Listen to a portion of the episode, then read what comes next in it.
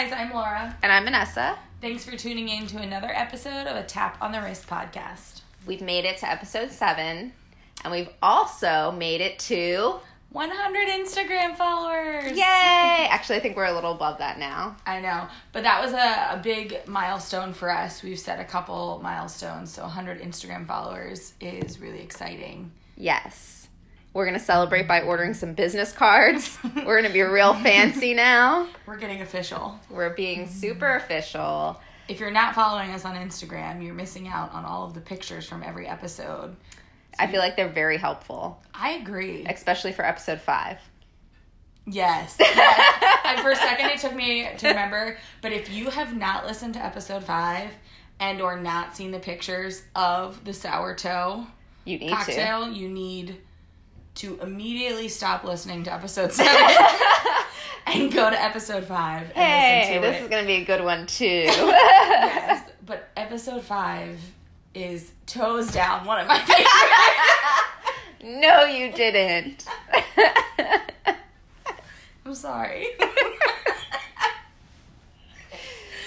Anyways, but if you aren't following us on Instagram, we are at a tap on the wrist. And also the same on Twitter. Yes. Same same username. And then our Gmail is tap on the wrist podcast at gmail.com. We haven't gotten story ideas from anyone, so I'm real disappointed in everyone who's listening right I now. know we need some topics, so send us your thoughts. Oh yeah, even just even just tweet us some topic choices. You don't even just give us a story. Mm-hmm. We'll look for the story. Tweet Yeah. us or email us some topics. That would be great. Yeah, Are we ready for episode seven? we're ready. Okay. So, with the theme this week being wine, which I should just preface this entire story by saying I'm not a wine drinker. and, and there are probably facts about wine that people who are wine drinkers are going to be like, of course, Laura. Duh. It's it's funny because Laura chose this theme, and know. I, was like, "Oh, what theme do you want to do next week?" And she was like, "Wine," and I was like, "Oh, uh, okay." You know, I like to be outside of my comfort zone. to be fair, I picked the beer theme too, so we like both picked things outside of our normal. I mean, right. And my story is pretty interesting. It's actually really interesting, but I'm just afraid that people are going to be listening and they're going to be like, that's not how you say that. That's not how you do that. And so I'm just, it's a blanket apology right now for every mispronounced word or miss wine fact out there. Um, okay, so my story, we're going to start in Burgundy, which Okay. is the countryside. It's about three hours north of Paris. Um, and it is home to some of the most prestigious wine productions in the world. So, this region is known for exclusively one type of red grape, the Pinot Noir, which even I know what that is. yeah, you've heard of that one. I've heard of that one. However, they were like very when I was um, reading this one particular ar- article that I'm going to reference later. Not all Pinot Noirs are the same, clearly. So like that's just the only grape. Clearly, I didn't know that. Well, you've had different flavor or different. Oh yeah, yeah, yeah. They don't all I- I taste the I know what you same. And so like every it's a lot like the way whiskey is kind of made. Like they'll Yeah. make many different barrels and then mix them together. So that happens here. There's like different vines and they Yeah. produce slightly different Some wines. have like a they- flowery note, some Right. have like a fruity. I- but there's still the grape grown in this region is the Pinot Noir grape. okay, Like Burgundy is a relatively small area and it's just hundreds and hundreds of vineyards. Mhm. And I'm going to share this story about um, what is quoted, and this is a quote by Robert Slay, who is a leading wine expert. Hands down, the best and rarest Burgundy in the world, the holy grail of wines. And Oh. apparently, I mean, so this is a wine that clearly I've never heard of because I can maybe list five wines on my hand. Uh-huh. So I definitely don't know this one. And it's even one that many wine experts have never been able to test or try. oh wow. It's very rare. So this is uh, the Romanée-Conti wine. And it comes Nope, no idea. I didn't think. I, I know you like wine, but you're not. I'm when I tell you how much this wine is, you're going to be like, "Yes, I will never try it." Uh, so the vineyard is about four and a half acres. It only produces 450 cases of wine every year, so it's very limited.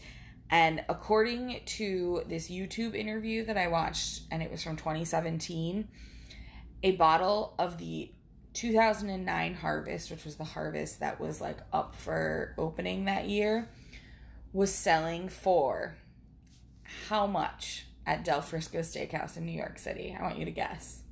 A glass or a bottle? A bottle. Five thousand dollars. No. Up from Up. up. Ten thousand dollars. Up. Twenty thousand dollars. Down. Okay.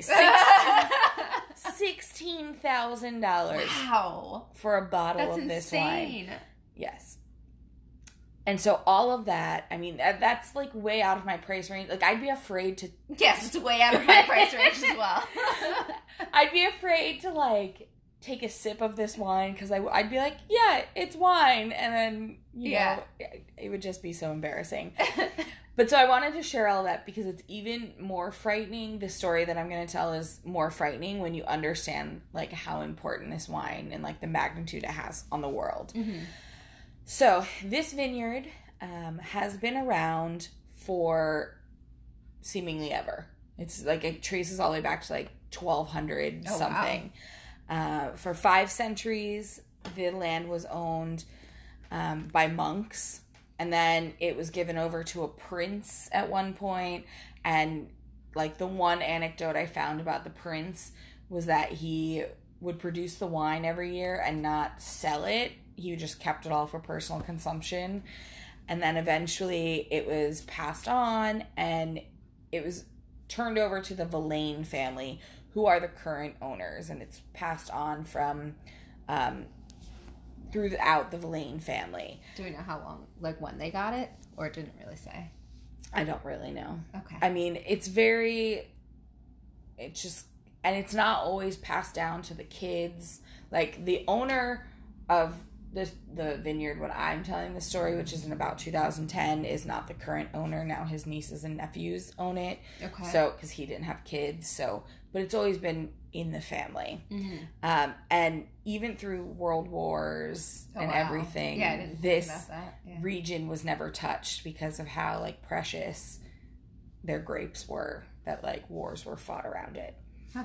crazy okay so we're gonna start um, in january of 2010 with the owner at the time being aubert de Villaine, and the um, he's the owner of the Romanée-Conti vineyard. He gets an anonymous package in his mail and he's like okay let's open this strange cylindrical package. Uh, so it looks a lot like architect's plans right? Like the package is those like round or cylinder tubes. Yeah. And he opens it and inside is a roll of paper he unrolls the document to find a precise drawing of his four and a half acre vineyard and the drawing is like every angle of the vineyard is captured every like nook and cranny even as much as all 20,000 vine stocks have been noted on this drawing of this vineyard. Oh, so it's like a technical drawing. Yeah. I can't speak. Drawing. Yes. Drawing. Yes. I can't talk. technical. Technical. Not like oh, this is like a pretty print of my. No, it's like blue Someone. it's like blueprints Yeah. of the vineyard, which is weird like yeah. to have known the vineyard that closely and been able to draw it. And then along with it is a note. So so there's the drawing of all 20,000 vines. In the center of the document, a giant circle has been drawn and a note that says the vineyard would be destroyed if the following demands were not met. And it said the demands would be sent in about 2 weeks It's a long wait time. it is a long wait time. And Aubert is kind of like, yeah, it's nothing. I don't believe it. It's like Yeah. a, a prank that, you know, someone else is doing. And he kind of shrugged it off and didn't think anything of it. Uh huh.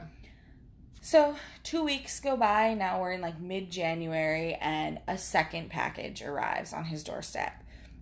Again, it's uh, like an architect's cylinder, and it has another drawing of the vineyard. But this time, in addition to this, the drawing, the circle in the center of the vineyard, there's a smaller circle in the top left hand corner. And the instructions on this second map have X's on some of the vines. And in the smaller circle on the top left hand corner, there are two X's drawn on top of vines.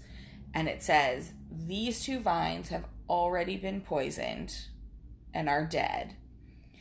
And then in the larger circle in the center of the vineyard, there's about 80, and there are X's on them as well. And it says, These vines have been poisoned, but if you give me 1 million euros, I will give you the antidote to the poison and you can save them.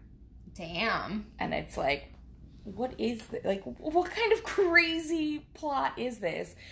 Um, so Aubert is a little bit more concerned at this Yeah. second package. It is showing, you know, actual damage to his vineyard, and he goes and investigates, and sure enough, the two plants that were marked in the top left corner of the vineyard are dying. None of the ones around it are, just those two that had been marked.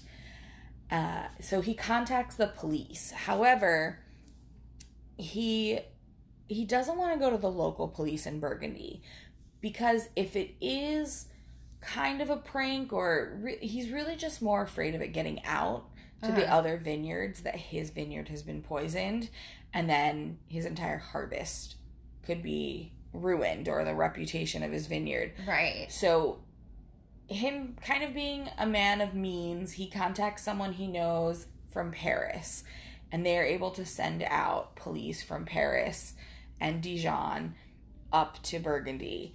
And so he kind of like circumvents the local police so that rumors don't spread Mhm. within Burgundy. And they come and they investigate sh- and they remove the two killed vines from his property. They look at the other 80 vines that were said to have been poisoned, and there are drill marks in the vine. They do find out that the poison is injected into those drill holes.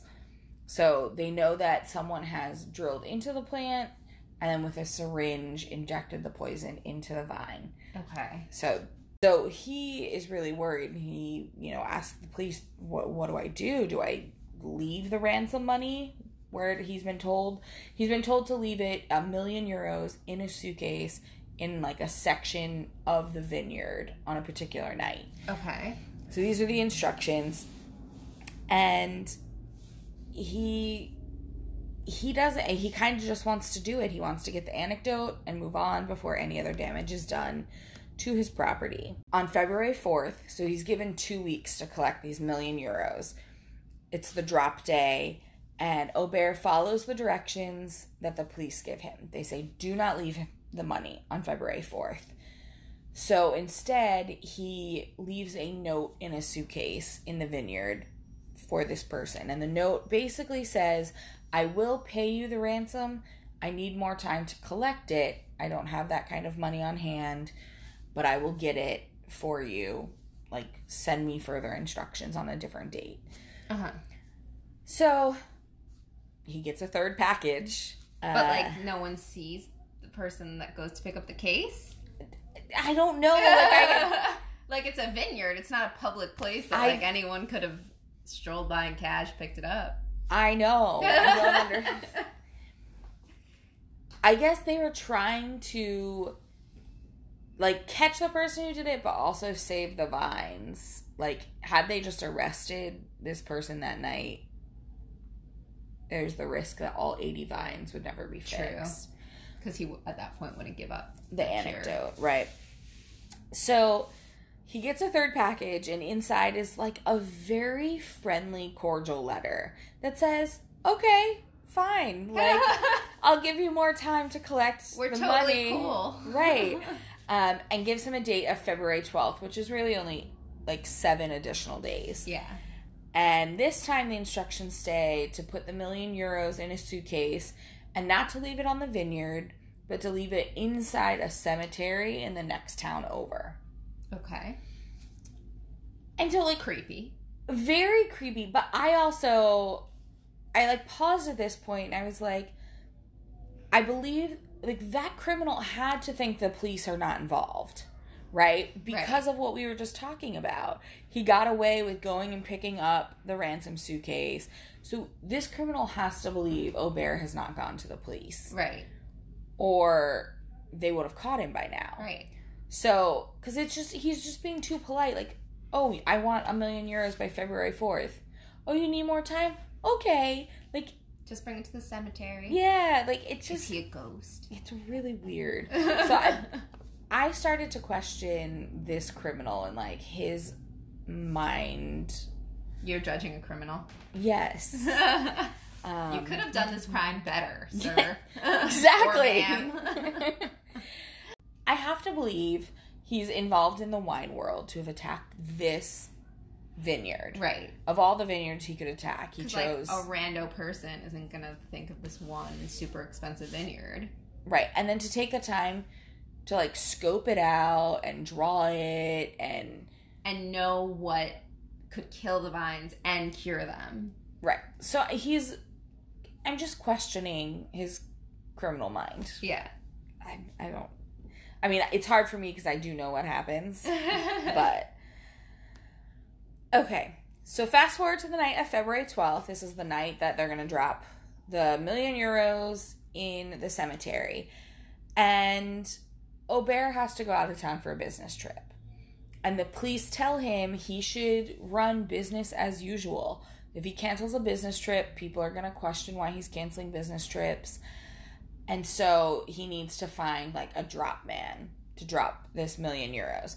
So he gets his second in command. His name is, um, I think it's probably like Jean Charles Clouvier.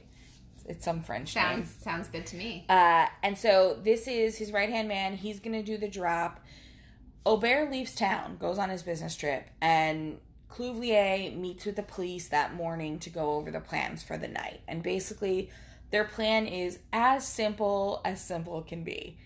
He's going to put 1 million fake euros in a suitcase with a transmitting device. He's going to walk into the cemetery, drop it off, walk out, and leave. And they are going to have undercover cops hidden in the cemetery. Okay. Because Just just people hanging out in the cemetery. Well, uh, I guess they believe this criminal just walked into the vineyard to pick up a million euro suitcase to find Aubert's note. He's just gonna walk into the cemetery to pick up the million euros in a Just like suitcase. grieving people around or whatever they're I- faking they I mean, are. it's a, it's like the middle of the night. It's like Oh, yeah, okay. yeah, yeah. Then why would there be a bunch of random people in the cemetery? I think they're hiding. I don't think it's you know. Uh, I'm I'm imagining Behind like all black behind tombstones. I'm not really sure how French police do it. Um, so at 11 o'clock, that's exactly what happens. Clouvier enters the cemetery. He makes his way to the flower box that he's supposed to drop the suitcase off, drops it off. There's no incident. He drops it off. He walks out. He gets in his car. He drives away. And he just waits. And in less than 30 minutes, the police call him and they have caught the criminal. Like, that's how simple it was. So, like 10 minutes after Clouvier leaves, uh-huh. this man, Jacques Soltys, walks into the cemetery by foot, picks up the suitcase, leaves the cemetery, and is headed for a local train station when the police walk up and arrest him. Like, there's no struggle, there's no pain. And, like, they have the guy who did it. They just now have to figure out why he did it. Right. And so it's like the most ridiculous criminal catch ever. Like I wanted there to so be easy. I wanted there to be like a struggle. I wanted there to be a, a bait and switch, something. Like but that wasn't really the guy. Right. but that's not the case. And so it turns out Soltys kind of has a very interesting backstory. He did grow up in wine. Uh, his parents owned a very small vineyard as a when he was a kid. However, he had always been a little bit troubled, so much so that his parents sent him away to boarding school, and he kept being kicked out of school. And then they would just send him to another school because he was too much to have at home.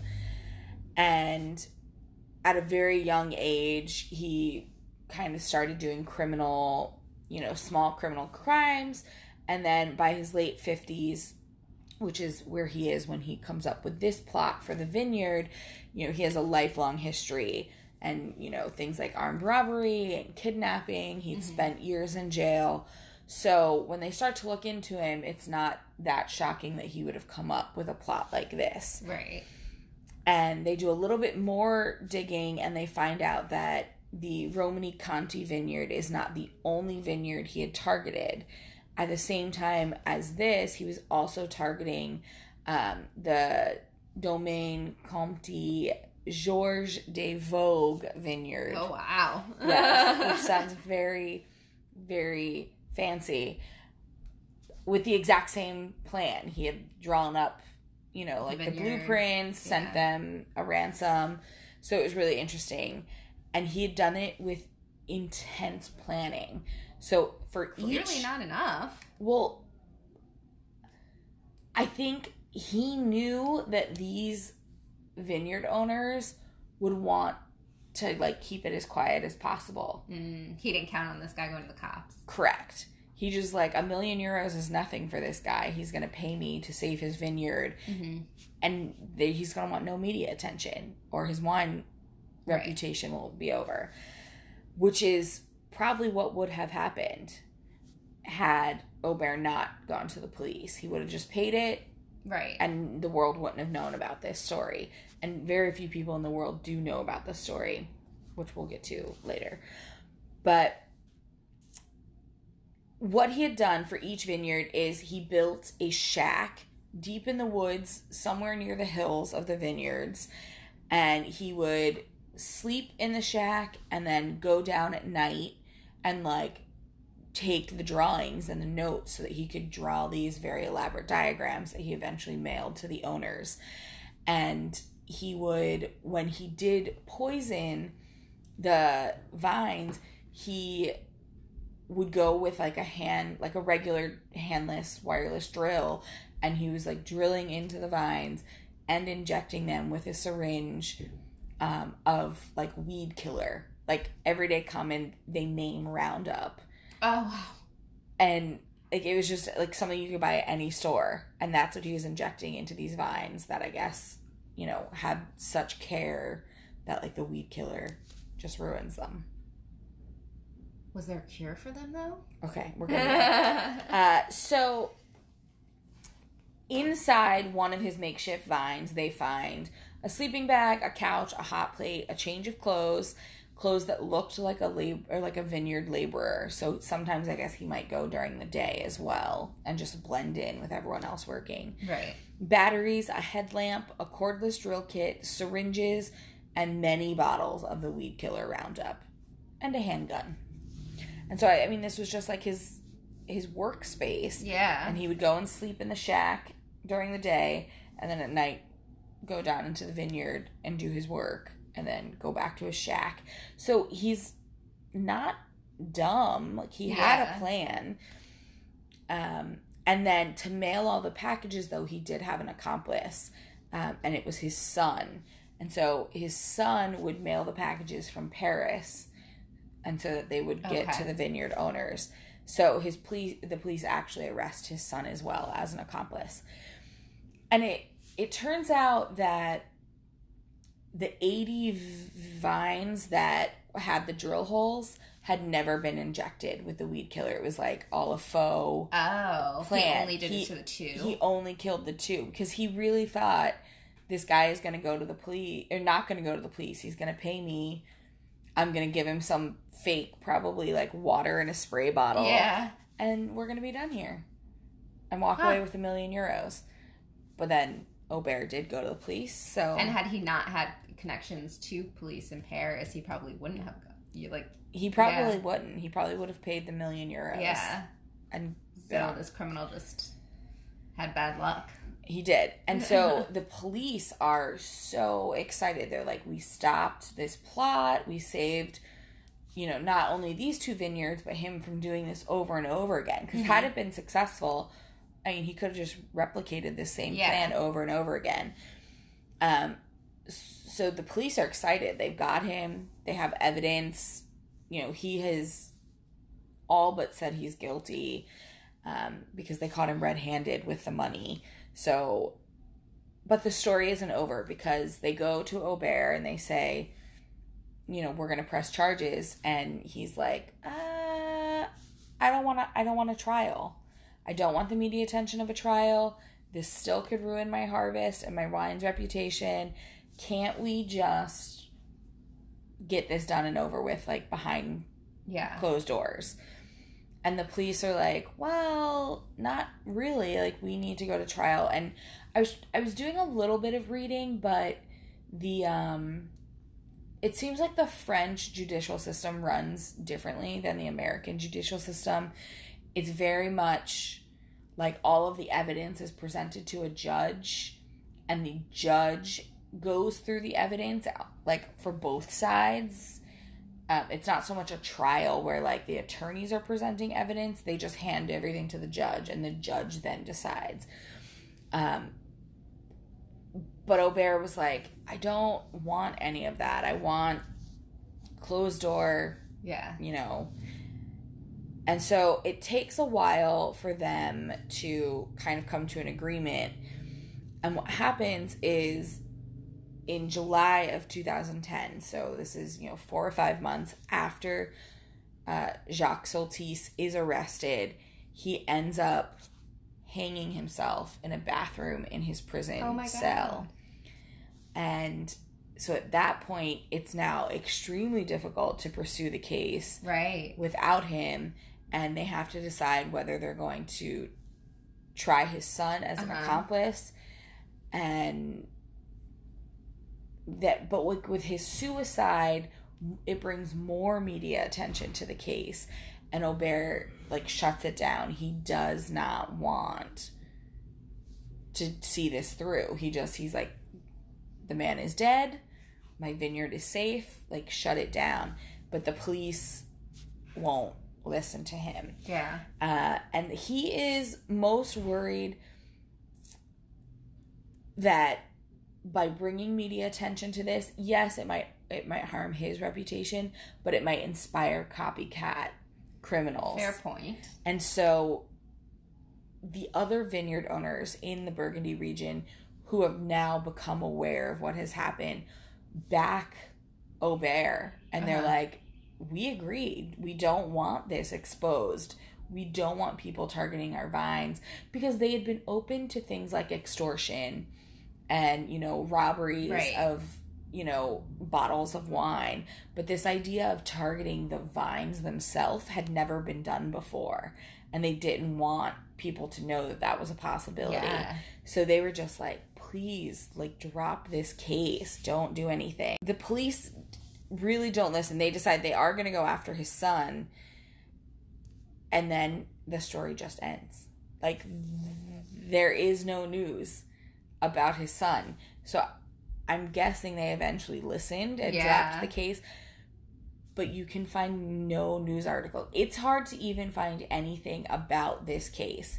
There is one real article, and that's the article that I got most of my information, and it's from Vanity Fair, and um, it's from 2011. So it was Oh damn! right, So it's been a while. right after. No updates. Right, except the author, and hold on, I'm gonna Google his name because I apparently didn't copy it down. Um, so the article is titled, and everyone should go and read it because it's really fascinating and it has even more details than I shared. Um, but it's called "The Assassin in the Vineyard," is the name of the article on Vanity Fair. Cool name. Um, and then the author of that article, which I'm I'm getting there, it's loading. Sounds like a mystery novel. The It does. Assassin in the Vineyard. he went on to write a full novel Oh. regarding like he Did it have the same name? it has a similar name The, the article from Vanity Fair is called The Assassin in the Vineyard, and it's by Maximilian Potter. And he then goes on to write a book called Shadows in the Vineyard. And it just is a more in depth look at this case. And it's years later, so I guess he does continue Yeah. to find information. And it's about you know the true story of the plot to poison this vineyard. Did you Uh, say his last name was Potter, like Harry Potter? Yes. Nice. yes, yes, I did. Uh, but it's so interesting that the story just kind of ends. Like they Yeah. did not want the media attention. Very few, and there would be like tiny bubbles here and there, is what they said. Like the New York Times had one article, and it was like a very small column about it. The you know, it never really blew up, which is surprising because people love to see the downfall of successful things, I feel. Yeah. And so this being such a prestigious wine and at such a cost per bottle to for them to have not had that suffer is lovely. The wine is even more expensive now. So Really? that was like a 2009 bottle was about 16,000 and now like the bottles are like upwards of like 20 22,000 Damn. and it's just mind-blowing that people have that much money to spend on wine. I just can't imagine. It's wild that like like that you can't find anything now. Like It's- post them saying they were going after the sun. Right, They like- must have not. They like Right. And he actually like if you type in like Romanée-Conti vineyards, it's it's literally story after story of the awards they've won, of how great the wine is, and then you'll find the Vanity Fair article about this. And then in 2013, they had a big plot of people selling fake Romanée-Conti wines, uh-huh. and that kind of spread a little bit more than this plot that I told you about. right because that wouldn't hurt their reputation. It's right that was like yeah. oh people made millions of dollars on fake bottles but other than that it's i mean it literally is just known for how fantastic it is it's crazy. i know Well, maybe one day we'll try that wine. I doubt it. i doubt it i wouldn't want to i feel like i would do it an injustice Yeah. i'd be like it's a red wine Yeah, tastes like tastes like red wine. so my story today is definitely less fancy. It's uh, it's about wine and cocaine, oh and it's in America, of course. Wine and cocaine. so it's about Pemberton's French wine, Coca, which was created by John Stith Pemberton. Um, do you have any guesses on what he eventually created? coca-cola Oh yeah. he eventually creates Coca-Cola. But first, Pemberton's French wine Coca. So, a little bit of background on Pemberton. He fought in the American Civil War and during the Battle of Columbus in April of 1865, he sustained a saber wound to the chest. that's badass Just a, a casual saber wound to the chest. God, we don't have injuries like that anymore. No. Um, so as a result of that, he tried to ease his pain with morphine, which is not that surprising, and he got addicted, unfortunately. also not that surprising. Yeah. Um, so after a while of being addicted, he tried to experiment with other drugs to find some kind of relief. I guess he wanted to just go from one drug to another. So his first attempt was called Dr. Tuggle's Compound Syrup of Globe Flower. Dr. Tuggles. Dr. Tuggle. This is oh, by the way, this is all from Wikipedia and from an Atlantic article called "Why We Took Cocaine Out of Soda" by James Hamblin. I can't wait to find out why because um, so his back to Dr. Tuggles. back to Dr. Tuggles. that cough or that compound syrup had the active ingredient an active ingredient called buttonbush, which is a toxic plant common in Alaska. So after a while, he decided to stop using that toxic plant and he instead went to coca and coca wines. The most popular coca wine at the time was a wine called Vin Marion, I, I think, by Parisian chemist Angelo Mariani, and he created it in, in 1863. And basically, what coca wine is, is it's a combination of cocaine and wine. Unsurprisingly. I mean, it's not surprising, but like that, it blows my mind to think that that at one time would be a normal thing. Like, Yeah. hey, here's your cocaine wine. Oh yeah. so the combination of cocaine and wine is called coca ethan- ethylene, or you know, just a, a good time. I'm kidding. I don't do cocaine. Um, but Vin On Mari- Tuesdays. so Vin Marion was made with Bordeaux wine and coca leaves. Okay, so this is from Wikipedia. It's a quote that's about how the coca wine was created, and it says the ethanol in the wine acted as a solvent and extracted the co- cocaine from the coca leaves, altering the drink's effect. And apparently, coca wine had some really big fans like Jules Verne, Alexander Dumas, and Arthur Conan Doyle, some famous authors. I was gonna say that explains their writing way more. And even Pope Leo VIII reportedly carried a flask of it around and appeared on a poster endorsing the wine. And he also awarded a Vatican Gold Medal to Mariani for creating it. Wow. So the Pope was into some cocaine wine. I mean, I feel like a lot of people would be into cocaine wine, honestly. There are some others that you'll be familiar with, like Thomas Edison and Ulysses S. Grant, who liked to dabble in drinking cocaine wine. So what I'm hearing here is cocaine wine and success go hand in hand. Well, Edison was quoted to say that it helped him stay awake longer, which, like, no shit, it's cocaine. That's crazy. I'm still, I'm like, I'm still in my head processing the fact that cocaine comes from a leaf. Coca leaf. Yeah. Yeah, I don't, I don't, I've never really thought about the way cocaine is made. It's just- it's not something you think about. Like, my knowledge of cocaine is a powdery white substance. yeah, yeah, yeah. But obviously, it comes from somewhere.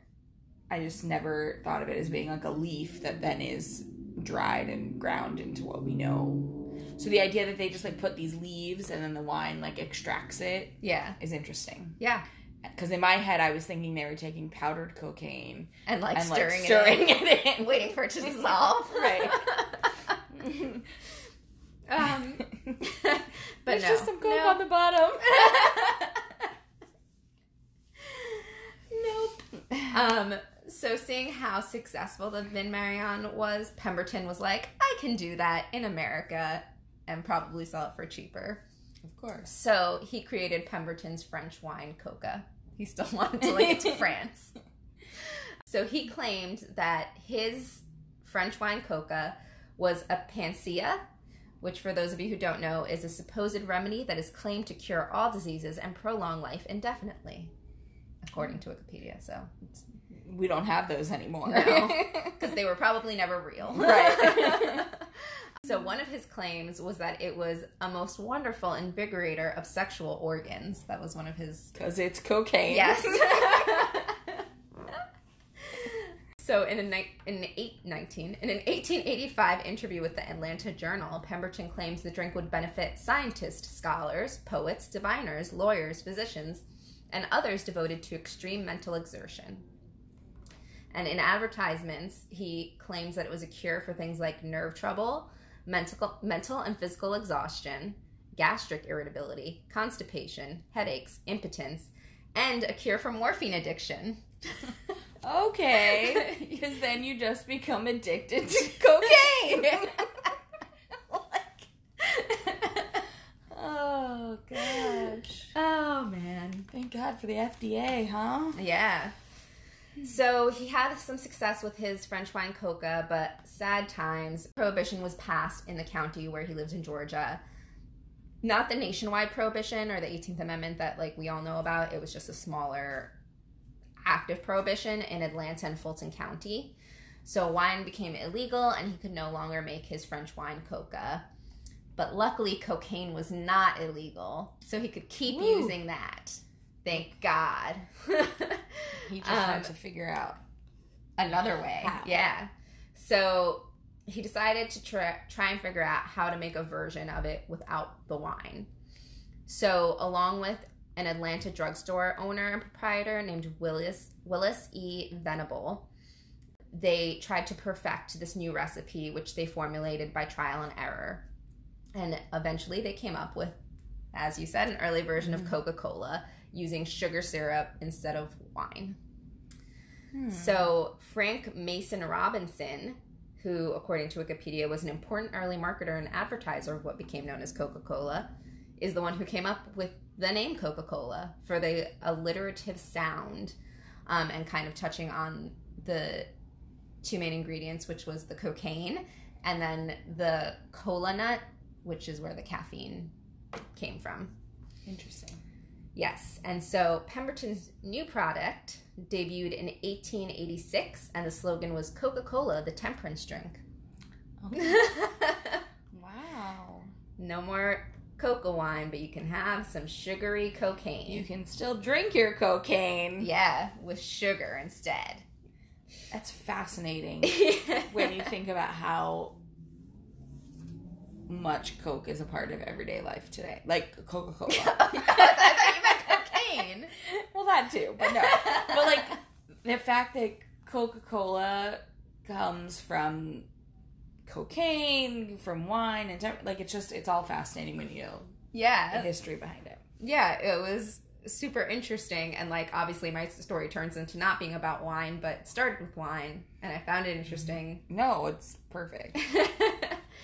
Pemberton, of course, made again many health claims for Coca Cola, just like he did with his coca wine. Um, he said it was a valuable brain tonic that would cure headaches, relieve exhaustion, and calm nerves, just kind of like what he said about the other one. Um, and he marketed it as delicious, refreshing, pure joy, exhilarating, and invigorating, which I feel like is still I was how it's marketed. I was like, I feel like that was the Coke commercial on TV last night. I when I read people- that, I was like, they haven't changed their approach much, huh? Invigorating, I think, is a word they use in their ad campaign. And exhilarating, refreshing for sure. Refreshing for sure. I was just like, that sounds exactly like what they say now. Unfortunately, soon after Coca Cola hit the market, Pemberton fell ill and nearly bankrupt. So he began selling all of his rights to the formula to his business partners in Atlanta. Um, That poor man. yeah. And he was apparently still addicted to morphine. So when he said his French wine coca was a cure for morphine addiction, he was a liar. Apparently, cocaine cannot substitute morphine. Poor guy. Okay. He did, however, have a hunch that someday his formula would become a national drink. He was, was correct, and he attempted to retain a share of the ownership to leave to his son. But his son, not to talk ill of the dead, because I'm sure he's dead by now, was an idiot and wanted the money up front. Um, so in 1888, Pemberton and his son sold the remaining portion of his patent to fellow Atlant- Atlanta pharmacist Asa Griggs Candler for $1,750. Oh my goodness. Can you imagine how much his family would have now had they not sold for like under 2K? That's crazy. The Pemberton family must be so Mad at that guy. angry. Yeah. Shortly after they sold it in 1888, John Pemberton died from stomach cancer at the age of 57. Which- So it's also not a cure all because No, no. I mean, it didn't cure his morphine addiction. It didn't cure his stomach, Stomach cancer. So it was not a panacea, as he claimed. So the prohibition of cocaine in the United States didn't happen until 1914 via the Harrison Narcotics Tax Act. And around the same time, Coca Cola's first president, Asa Candler, who's the person that they sold, to, um, became concerned about cocaine, as he probably should have, um, and decided to remove any traces of the drug from his drink.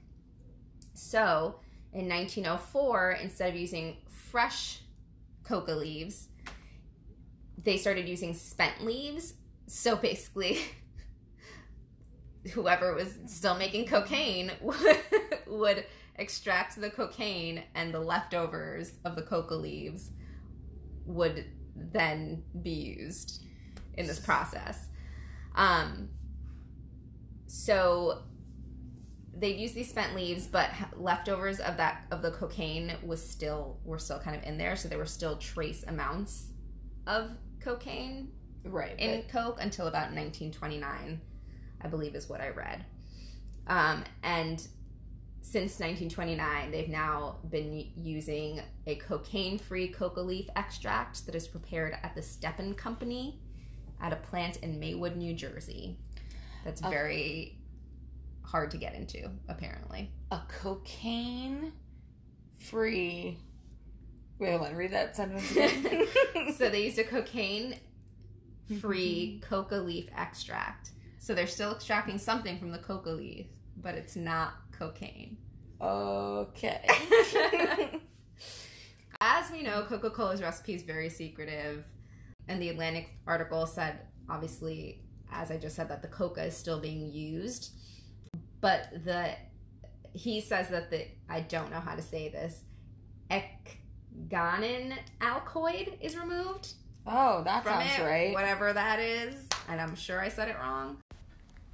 But like, imagine they hadn't changed the recipe and there was still cocaine in Coke today. It'd probably still be just as popular as it is. It may be even more popular than it is. There'd be no Coke versus Pepsi debate. Yeah, yeah, yeah. Everyone would be like, I need this stuff. It makes me feel good. Just all the Coke, all the time. but nope, they they removed it. Damn them. I know. I just I can't imagine. I mean, Coke is seen as such a obviously negative addictive drug.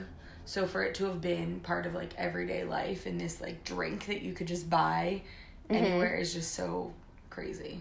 I know. I wish I could just like one time try Coca Cola with cocaine in it.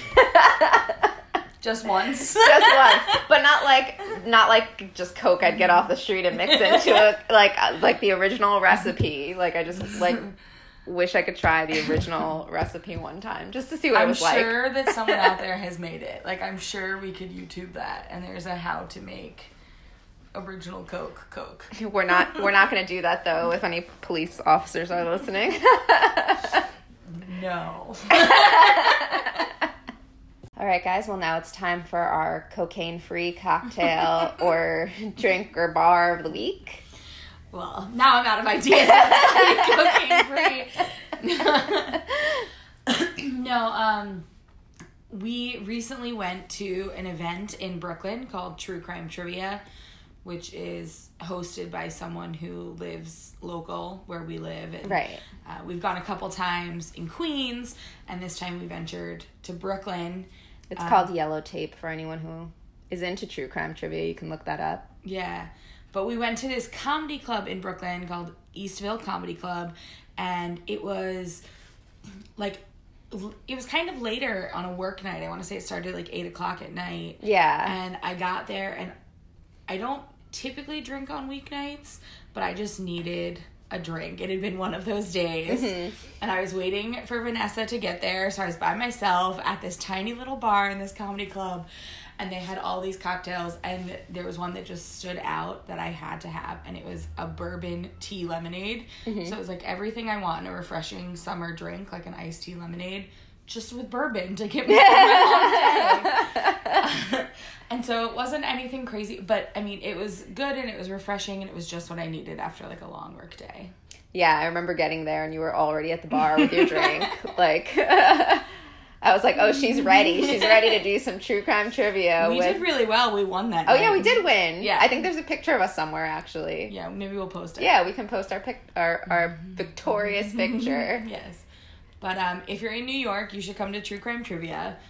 Uh, you could also go to Eastville Comedy Club. I think they do different things. I'm all- sure, yeah. All the time. But anytime you take a refreshing drink and add a little bit of alcohol, it just makes the drink even better. I agree. Agree. All right. Well, again, guys, just to plug our social media again, it's at a tap on the wrist. On Twitter and Instagram. Yep, and tap on the wrist podcast at gmail.com. it is. And I feel like I always say the email. Uh, this feels weirdly reversed. I felt very hesitant. You went with it, so I just followed. yeah. All right, guys. Well, we'll talk to you next week. Yeah. Cheers.